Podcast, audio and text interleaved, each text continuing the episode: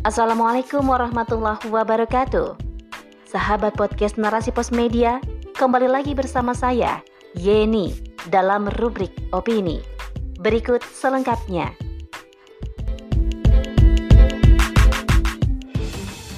Tidak perlu kurikulum industri oleh Kaulan Karima. Pada beberapa kesempatan, Presiden Jokowi menyampaikan bahwa para siswa di perguruan tinggi tidak hanya perlu belajar menggunakan kurikulum dosen, tetapi juga perlu untuk belajar kurikulum industri. Penerapan kurikulum industri berkolaborasi dengan pihak swasta. Mendatangkan praktisi industri akan membuat mahasiswa mengetahui pengalaman praktis di dunia industri. Presiden juga mengatakan bahwa mahasiswa perlu difasilitasi agar dapat bersaing di pasar kerja dan dapat menciptakan lapangan pekerjaan.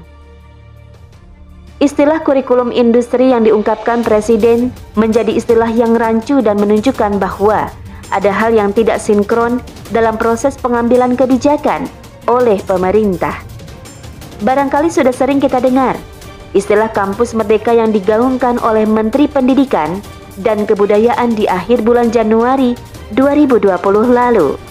Dilansir dari laman Kompaspedia, Kebijakan kampus merdeka tersebut mendorong pembelajaran di perguruan tinggi yang otonom dan fleksibel dalam mengembangkan inovasi, kreativitas, kapasitas, kepribadian, kemandirian, dan kebutuhan mahasiswa. Hal tersebut diharapkan dapat menjawab tantangan yang dihadapi perguruan tinggi untuk menciptakan lulusan yang berdaya saing, dapat mengikuti perkembangan zaman, iptek, dan sesuai dengan tuntutan industri, lapangan kerja, dan dinamika masyarakat.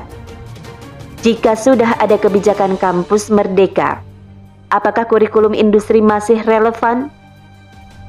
Pasal 31 ayat 3 Undang-Undang Dasar 1945 menyebutkan bahwa pemerintah mengusahakan dan menyelenggarakan suatu sistem pendidikan nasional yang meningkatkan keimanan dan ketakwaan serta akhlak mulia dalam rangka mencerdaskan kehidupan bangsa.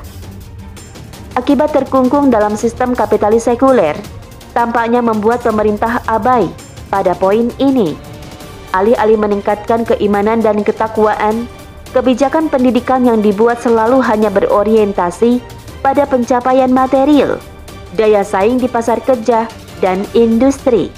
Syed Muhammad Naqwid Al-Atas seorang pemikir pendidikan Islam, menjelaskan bahwa tujuan pendidikan Islam bukan untuk menjadikan manusia sebagai warga negara, apalagi pekerja yang baik, namun menjadikan manusia sebagai insan paripurna atau insan kamil.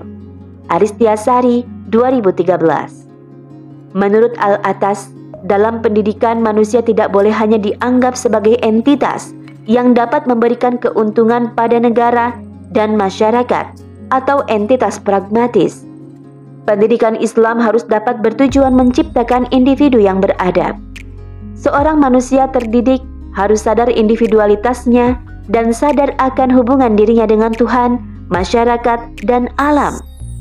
Sosok insan kamil atau insan paripurna yang dapat dijadikan panutan sepanjang sejarah dalam mengembangkan pendidikan adalah Nabi Muhammad Sallallahu Alaihi Wasallam.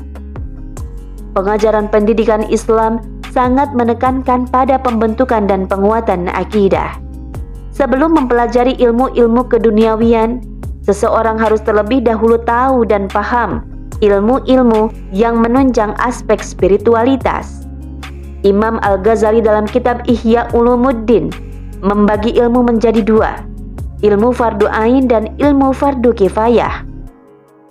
Ilmu fardu ain merupakan ilmu yang wajib dimiliki orang Islam demi keselamatan di akhirat seperti pemahaman terhadap Al-Quran, Sunnah, Syariah, Fikih, Metafisika Islam, dan ilmu bahasa. Sedangkan ilmu fardu kifayah merupakan ilmu yang tidak wajib dipelajari apabila sudah ada orang lain yang mempelajarinya. Contoh ilmu fardu kifayah yaitu ilmu-ilmu hasil pemikiran dan penemuan manusia seperti ilmu alam, ilmu kedokteran, sejarah, sosiologi, dan lain sebagainya. Kurikulum pendidikan Islam memastikan bahwa para penuntut ilmu tidak terlena dengan ilmu-ilmu temuan manusia yang fana, sehingga lupa akan ilmu-ilmu wajib yang menjamin keselamatan dunia akhirat. Kurikulum industri hanya retorika yang justru menampakkan bahwa ada yang tidak sinkron dalam pelaksanaan kebijakan antara presiden dan menteri. Penerapan kurikulum industri atau kebijakan sejenis hanya akan menciptakan manusia yang berorientasi pada keberhasilan dan pencapaian secara material. Manusia yang semakin tidak bisa lepas dari cengkeraman kapitalis sekuler yang meminggirkan agama sebagai urusan privat. Padahal seharusnya menjadi tanggung jawab negara untuk menyediakan pendidikan yang meningkatkan keimanan dan ketakwaan.